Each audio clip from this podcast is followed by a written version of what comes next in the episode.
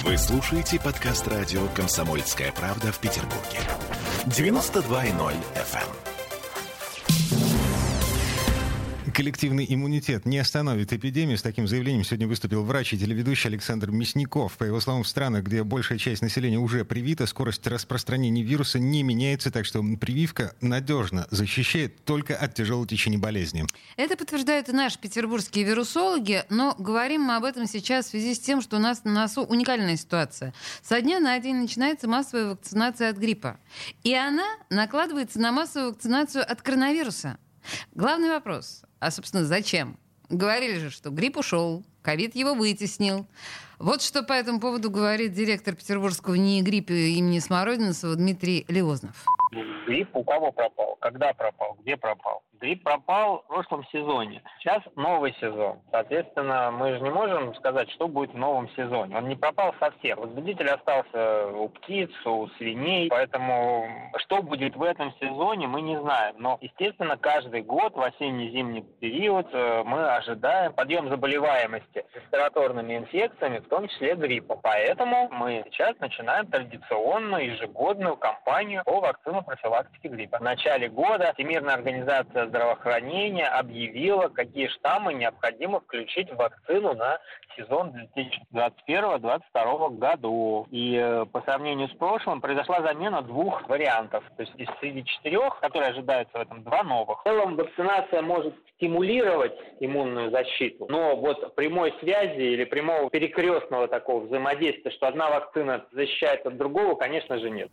Ну, понятно, да, то есть э, придется делать э, прививку и от коронавируса, и от гриппа, то есть если, если вы беспокоитесь о том, чтобы не подхватить грипп. Э, ну да, но тут тоже есть варианты, чуть дальше об этом скажем. А, и здесь нужно напомнить, что э, вирус гриппа тоже быстро мутирует. Врач-инфекционист, научный сотрудник все того же НИИ гриппа а, Оксан Станевич в этой студии совсем недавно говорил, что грипп и ковид могут даже подружиться, и тогда в мире станет совсем весело. Обхохочешься. Следующий вопрос. А как быть тем, кто уже привился от ковида, если добавить еще и прививку от гриппа, не вырастет ли у нас третья рука? Ну и вообще, без шуток, не опасно ли мешать две вакцины в одном организме? Слушаем научного руководителя Института вакцин имени Мечникова Виталия Виталия Зверева. На самом деле не опасно. Другое дело, что просто никто не знает, никогда не делали эти две прививки вместе. Во всяком случае, те вакцины от гриппа, которые используют в практике в нашей стране, они прошли очень сильную проверку, и поэтому каких-то неприятностей от них ожидать не стоит. Сейчас даже некоторые, я во всяком случае знаю такие разработки, когда пытаются создать одновременно вакцины и против гриппа, и против коронавируса сразу. Сейчас очень много вакцин комбинированных даже, да, то есть это живая вакцина, например, против кори, паротита, краснухи, да, ветрянки даже. Есть вакцина против дифтерии, столбняка и коклюша. Все идут к тому, да, чтобы создавать вакцины такие поликомпонентные, тем, чтобы как можно реже да, делать саму инъекцию. Поэтому думаю, что ничего страшного нет, но э, поскольку никто до этого подобного ничего не делал, то лучше все-таки, наверное, э, делать какую-то паузу вакцинации, например, против коронавируса, выждать какое-то время и сделать вакцинацию вакцинацию уже против гриппа. Но лучше всего, если эта пауза будет длиной в месяц, по крайней мере, именно такой срок прописан в текущих клинических рекомендациях Минздрава. А пока ковидная статистика выглядит следующим образом. В Петербурге 1301 новые случаи заболевания за сутки. Ох, много. И у нас 38 летальных исходов, при том, что в целом по России побит очередной рекорд 820 смертей. Кстати, прививок за сутки было сделано 18 тысяч, это в Петербурге, да? Угу. Закончили курс миллион э, триста семьдесят тысяч жителей нашего города. Коллективный иммунитет, по расчетам Смольного, сдвигается на середину осени. Но вы уже слышали, полностью остановить эпидемию коллективный иммунитет не сможет, и нам придется ходить на прививки ну, каждые полгода. Теперь последние новости о состоянии Ивана Краско. Напомню, вчера вечером появились сообщения о том, что его положили в реанимацию с инсультом. Вот что заявил нам его директор Вячеслав Смородинов. Несколько дней назад Иван Иванович э, отдыхал на даче и почувствовал резкий удар в голову. Такое впечатление, что кто-то ударил, говорит, по голове. В глазах потемнело, начал пытаться передвигаться, но нога так потяжелела, как будто кто-то за ногу, говорит, тянул его. Но он не придал особого значения, сказал родственникам, которые находились рядом. Они сказали, давай вызовем скорую, либо врача. Но он категорически отказал. При этом еще решил сходить в баньку. Но действительно, как сказал, после баньки стало легче. Но через два дня мне позвонила его бывшая супруга Наталья Виаль и сказала, Иван Иванович очень нехорошо, его нужно либо в поликлинику, либо в больницу. И вот вчера я приехал на дачу в Керра, мы забрали его, я помог ему спуститься с лестницы и отвезли в сороковую поликлинику.